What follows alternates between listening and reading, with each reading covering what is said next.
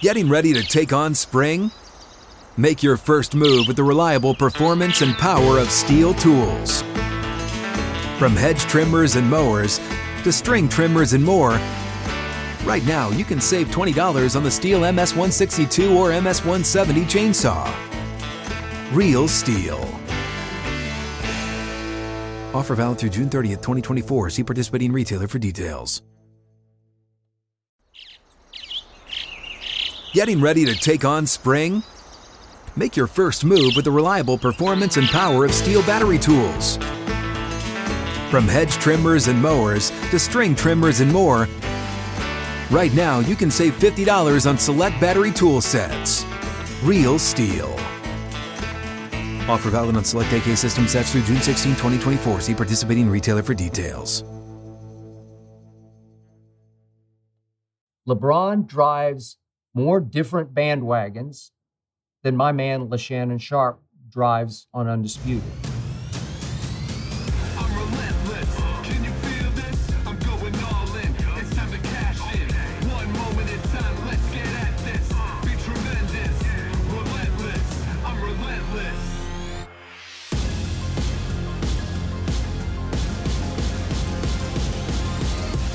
Here we go. Here we go. This is the Skip Bayless Show. On this episode of the podcast, I'll be reading and responding to your questions. If you'd like to have a question featured, remember to tweet at Skip Bayless Show on Twitter or leave your question with a five star review on Apple Podcasts.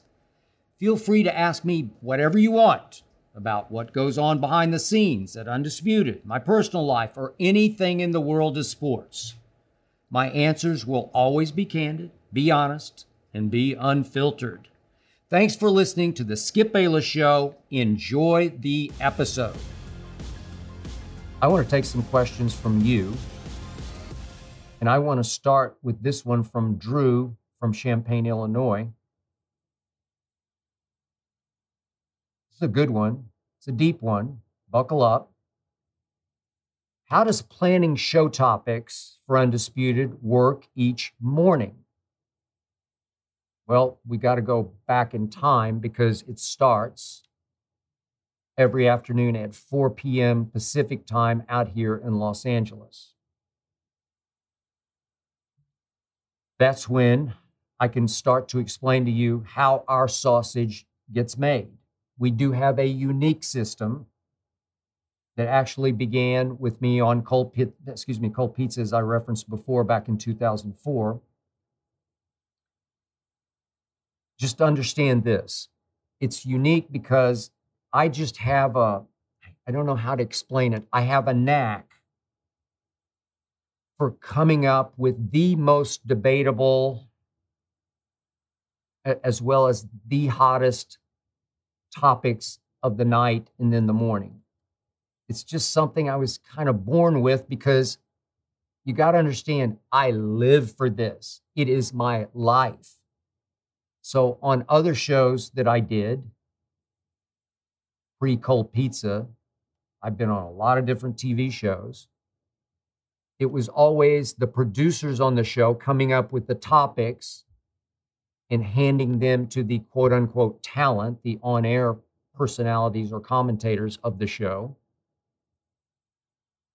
so that the talent just reacted to whatever the questions at hand were, the questions presented to them. And when that happened, I would always think, yeah, but this would be a better question. That'd be a better debate. That would be hotter. These are bigger names. And when I first started on my first daily show, Cold Pizza, E ESPN2, I demonstrated the producers I can do this. I can come up with it every single day. Well, then great, do it. You're better at this than we are. We got other things to do. So that's when it started. And it now continues, this unique system. 4 p.m. LA time, I open up a list of the top stories of the day in sports that's assembled by our excellent staff on Undisputed. And off all those stories, I read each one, bam, bam, bam, bam, bam, many down the list. I don't know, it could be 50 stories from that day. And I start making my list of, of maybe 15 or so possible topics for tomorrow's show. Now, big point of order. I definitely do not try to rig the show in my favor, as in choose topics that I know I can win in tomorrow's debate. The truth is, I am only looking for topics that Shannon Sharpe, my debate partner, obviously on Undisputed, will be the strongest on. Heck, I, I love golf, I love baseball, but our audience, according to our ratings, our audience does not love golf or baseball. I, talk about golf and baseball every day, every topic, but no, won't work. In the end, all that matters is the rating. So, as you would probably know, we stay mostly NFL and NBA. Biggest names, hottest topics. Fortunately for me, Shannon and I are naturally, authentically opposed on, on so many of our pet topics, completely authentically. LeBron, Cowboys, Brady. So those are the obvious thank you God topics as they arise from day to day that make it onto my list. Then I call our producer, Tyler Korn, and I run down the 15 or so topics that I have selected as they relate mostly to Shannon. And I give him a, a, quick opinion on each one just so he knows where I'm headed. It, it's just like a quick yes or a no type opinion, a nutshell opinion, a capsule opinion.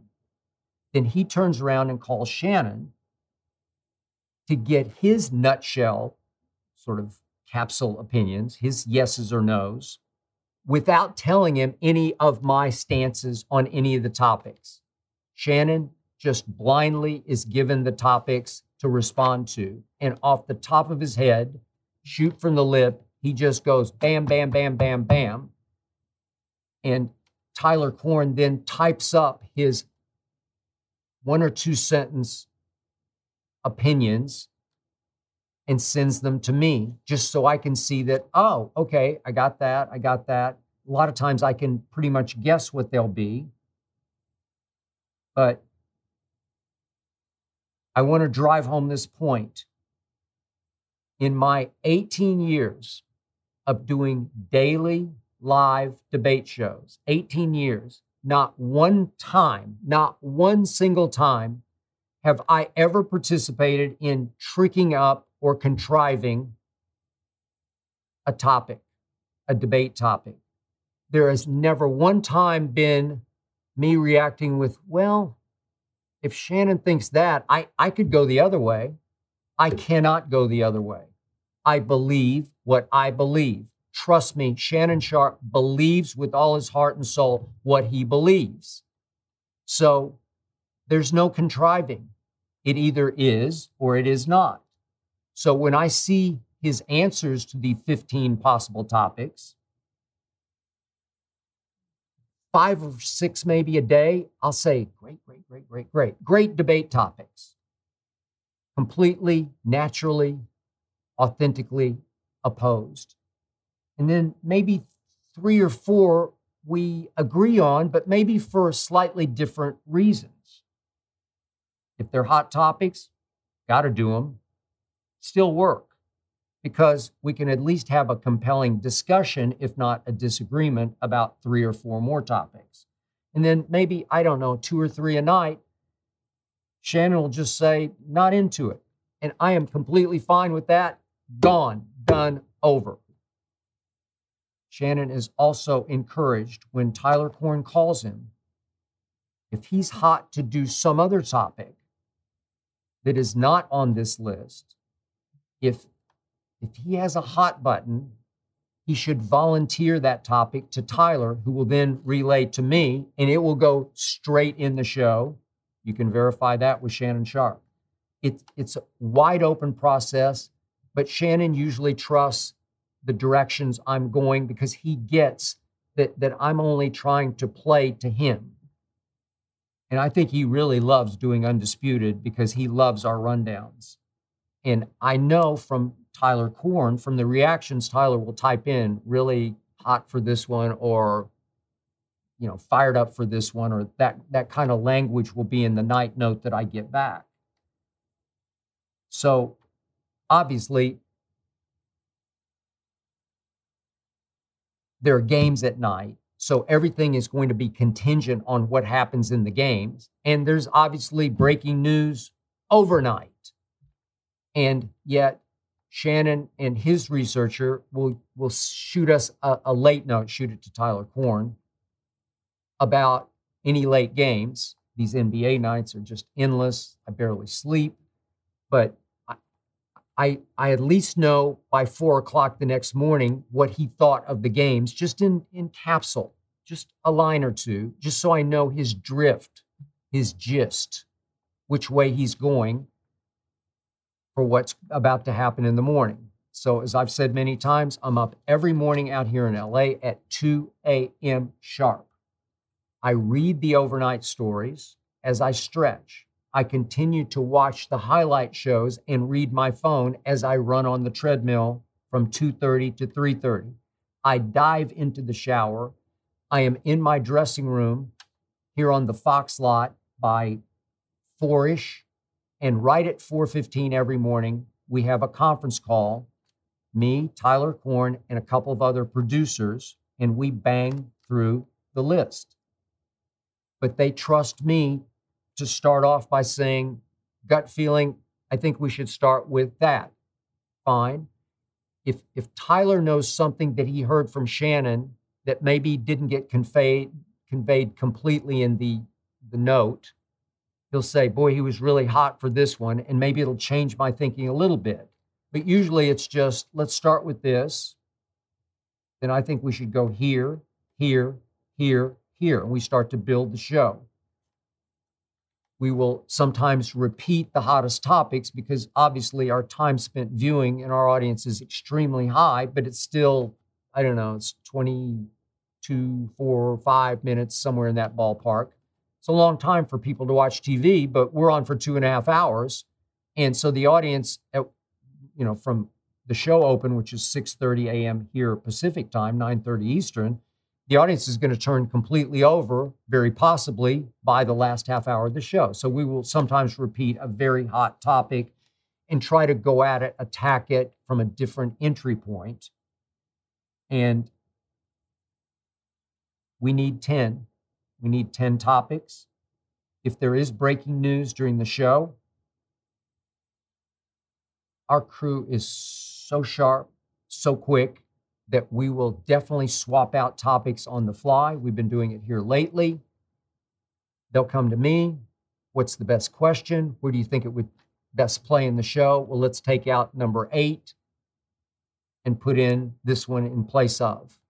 Happens fairly regularly, and and we're pretty good at that. And Shannon is great at reacting on the fly with little to no preparation.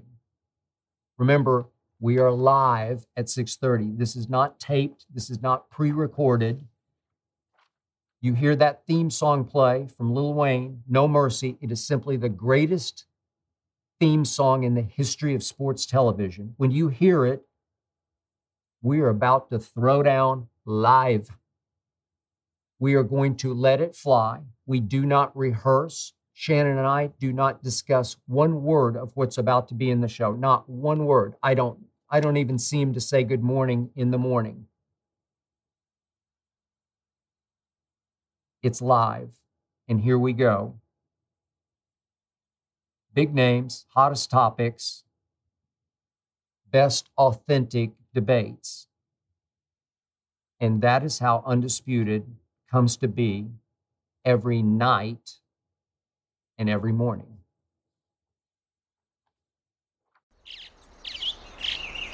Getting ready to take on spring? Make your first move with the reliable performance and power of STIHL tools.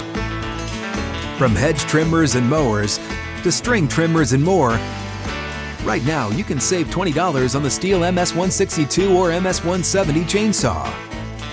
Real STIHL. Offer valid through June 30th, 2024. See participating retailer for details. Hey, folks, it's your man, Keyshawn Johnson, here to talk about Angie, formerly known as Angie's List, your go to home services. Marketplace for getting all your jobs done well. Now, you might be wondering, what exactly is Angie?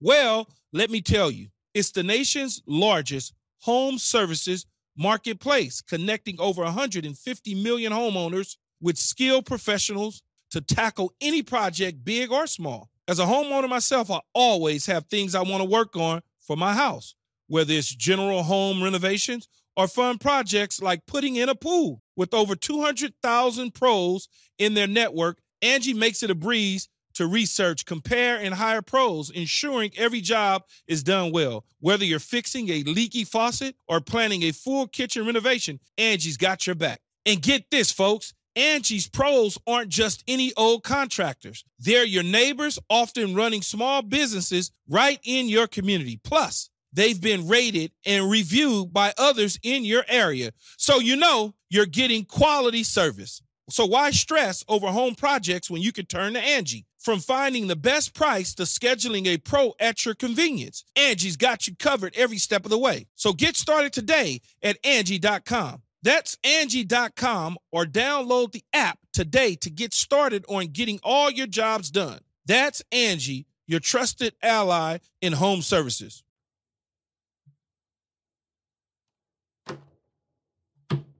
I'm going to stick with questions from the audience from here on because I like them.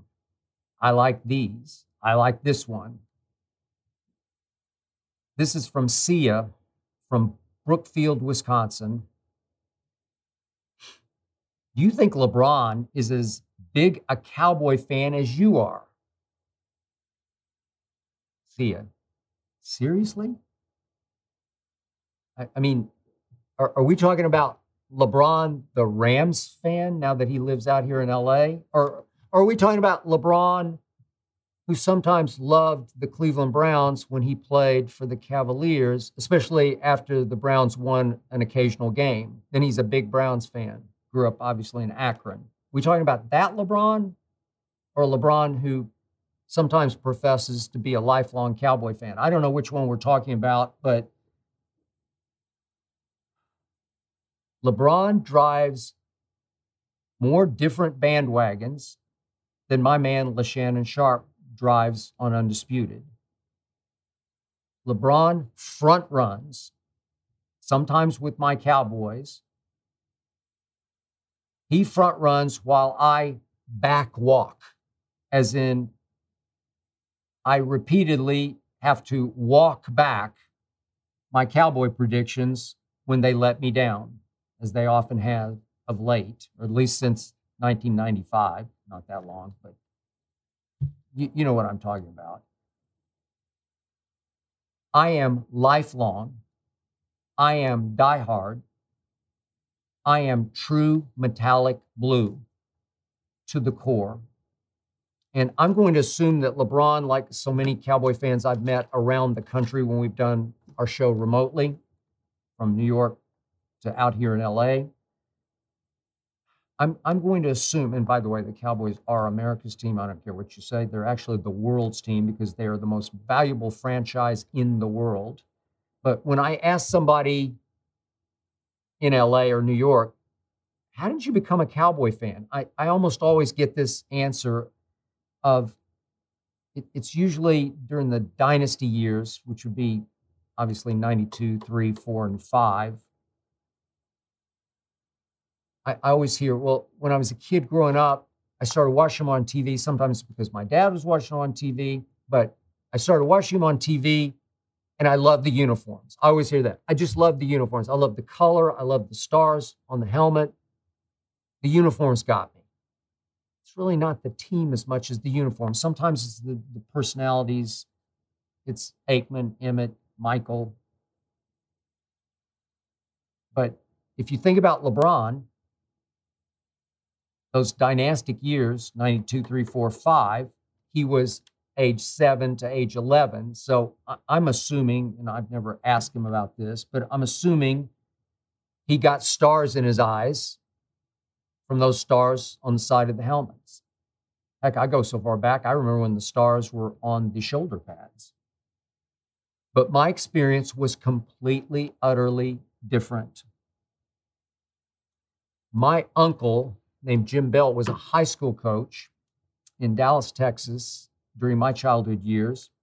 And he invited me to a Cowboy game as I was growing up in Oklahoma City as a huge fan of the St. Louis Cardinals baseball and football teams. Remember, once upon a time, St. Louis had a football team called the Cardinals that are now the Arizona Cardinals, still run and operated by the Bidwill family.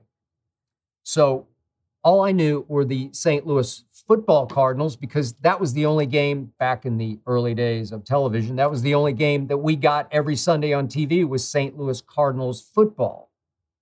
So I wanted to go see a game at the old Cotton Bowl in Dallas featuring my St. Louis Cardinals football team against the upstart fledgling expansion Dallas Cowboys. And finally, I was in fourth grade, age 10. I finally talked my parents one weekend in the fall, driving me down to see my Uncle Jim Bell, who took me by himself to a game out at the Cotton Bowl. These were the, the bad old days, expansion Cowboys. And my Cardinals won that game easily. I think it was 34 to 24. And yet there was just something about the Dallas Cowboys because there was something to me about Dallas. Oklahoma City wanted to be Dallas. Dallas was just a bigger Oklahoma City. I think it's the same to this day. And all of a sudden, I wanted to be part of Dallas because it's much closer than St. Louis and it's much closer in culture to Oklahoma City than St. Louis. And so all of a sudden, I started to think, I kind of like these underdog Cowboys. I guess I liked the uniform, stars on the shoulder pads. But they had a little sawed off quarterback. I think he was about five seven, named Eddie LeBaron. And I just liked his style. I liked his chutzpah. I, I, I liked his guts and his gumption and the way he fought. And all of a sudden, I found myself starting to love the Dallas Cowboys. And then through the 60s, they became year after year next year's champion. And I fell hard and I got hooked. And when I went off to school at Vanderbilt, I, I actually took with me a Dallas Cowboy trash can that I had in my dorm room all four years at Vanderbilt. A trash can. Wonder what Sigmund Freud would do with that. A Dallas Cowboy trash can. What was I thinking subliminally? That's a deep thought, but you can see where my head was already going. So, no, see it. There is no way that LeBron James is anywhere near as big a Cowboy fan as I am. And all you need to know is that I live in LA and I do not like the Los Angeles Rams. Thank you. End of story. I think it's time to take a question from you, question from the audience. I like this one. Dalton from San Mateo, California, birthplace of one Thomas Edward Patrick Brady Jr. Dalton asked, Who makes your Mount Rushmore of most clutch players of all time?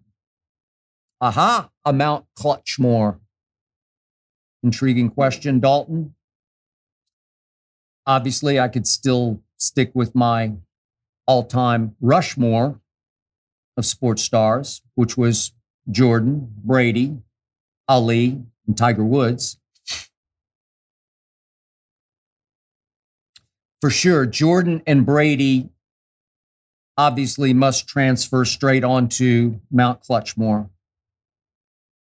But I'll go in two different directions for my other two spots up on Clutchmore.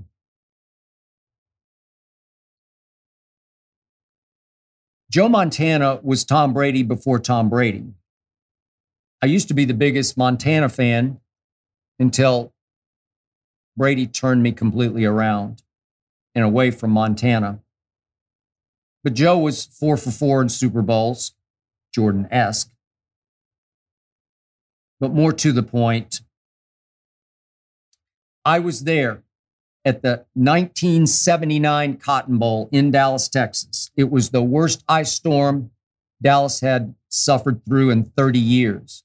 I, I, to me, I didn't suffer through the one 30 years before, but it had to be the all time worst. It was a miserable day.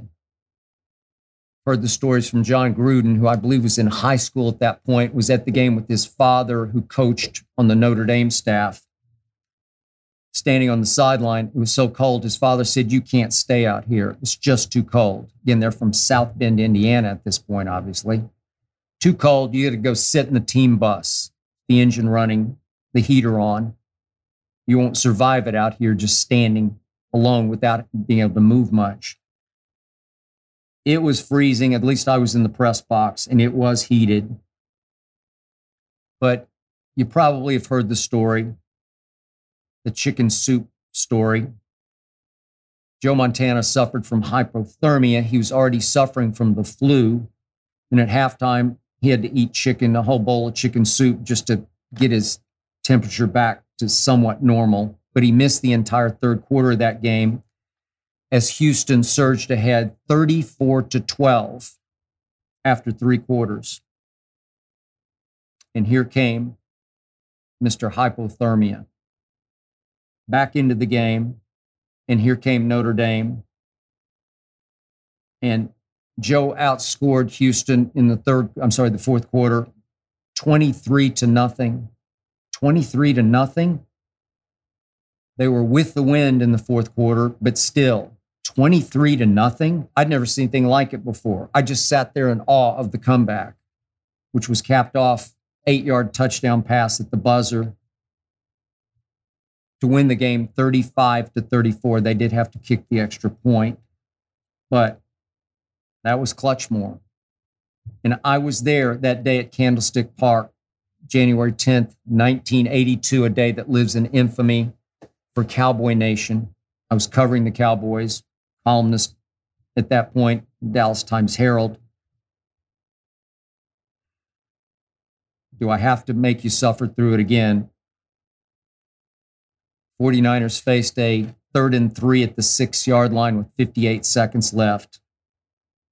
Joe dropped back and he dropped back some more and he scrambled to his left and he dropped back some more and threw a fall away pass over Too Tall Jones and D.D. Lewis of the Cowboys up into the fog, out of which it was snatched by six foot three inch Dwight Clark, who rose up into said fog and pulled down what was soon to be called the catch.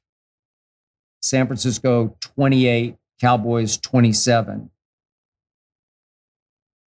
That last pass has been disputed.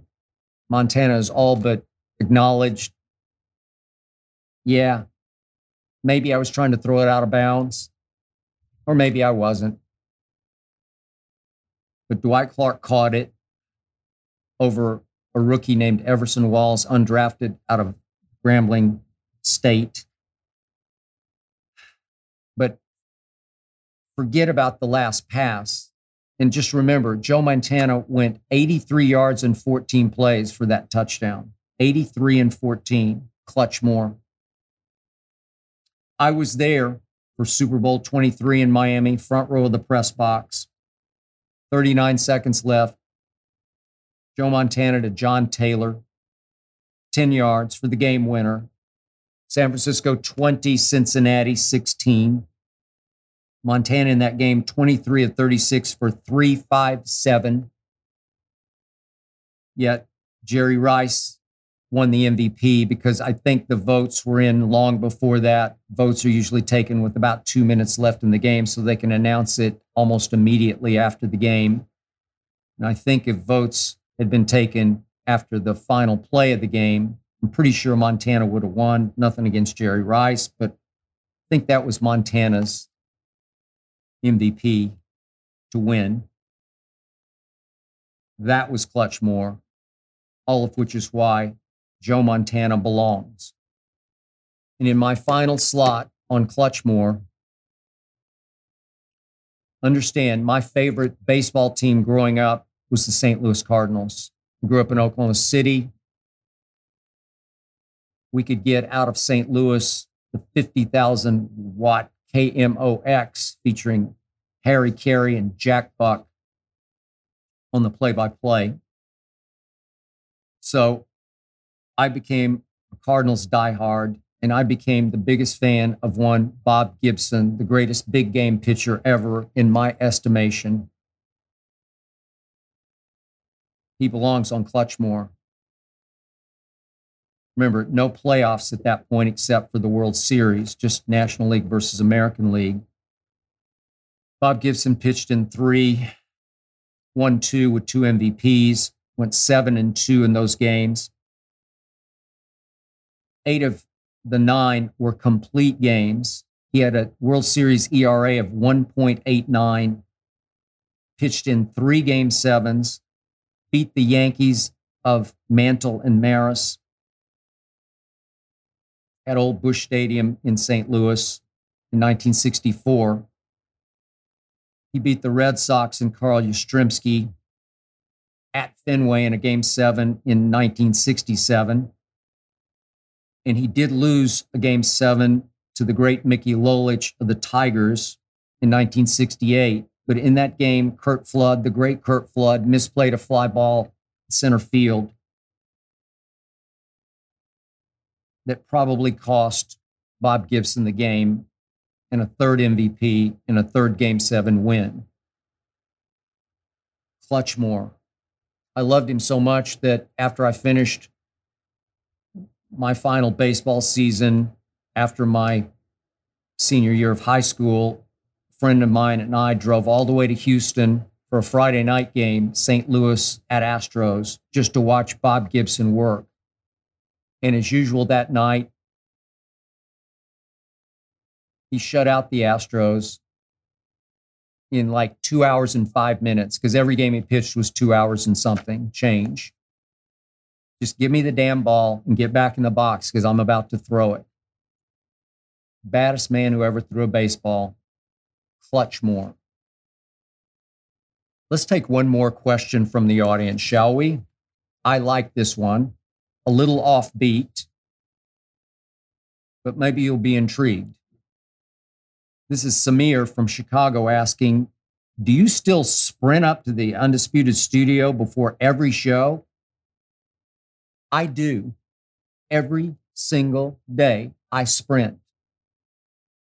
This began back in Bristol, Connecticut at ESPN at the mothership in 2007, aforementioned.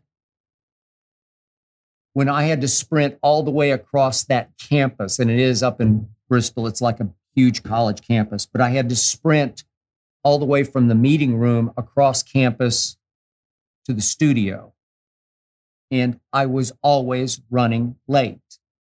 So I literally ran day after day. And it, the more I ran, the more I realized it really got my blood pumping. It got my adrenaline flowing again. I always do cardio before the morning meeting, but I like the feel of the sprint. I like getting my RPM popping again. And I liked how it honed my focus because I'll say it again. We are live. And live TV for me is all about preparation first, a lot of it the night before, concentration during the show, and it's about energy. My energy will pull you into the screen because if I'm not excited, you won't be excited. And trust me, I am popping out of my suit with excitement every morning to take on Shannon Sharpe on Undisputed. So I still run from my dressing room down a long hall on the first floor here at Fox, on the Fox lot, West LA. I run up two flights of stairs. I run down another hall and around a corner into the studio where a woman named Bonnie is always waiting patiently for me to mic me up. My wife Ernestine likes to say, I wait till the last second because I like to live my life on the edge. She thinks it's crazy. She thinks I'm going to do my heart in. She just thinks it's how I'm built, how I'm programmed. I have to wait until the last second until I actually have to run so that I won't be late to a show that starts at 6:30 a.m. here Pacific time on the dot. We're not taping, we're live. Can't miss it. I have not missed one opening of one show in 18 years on live television. But now I fear I just jinxed myself, so just watch. Tomorrow I'll be late.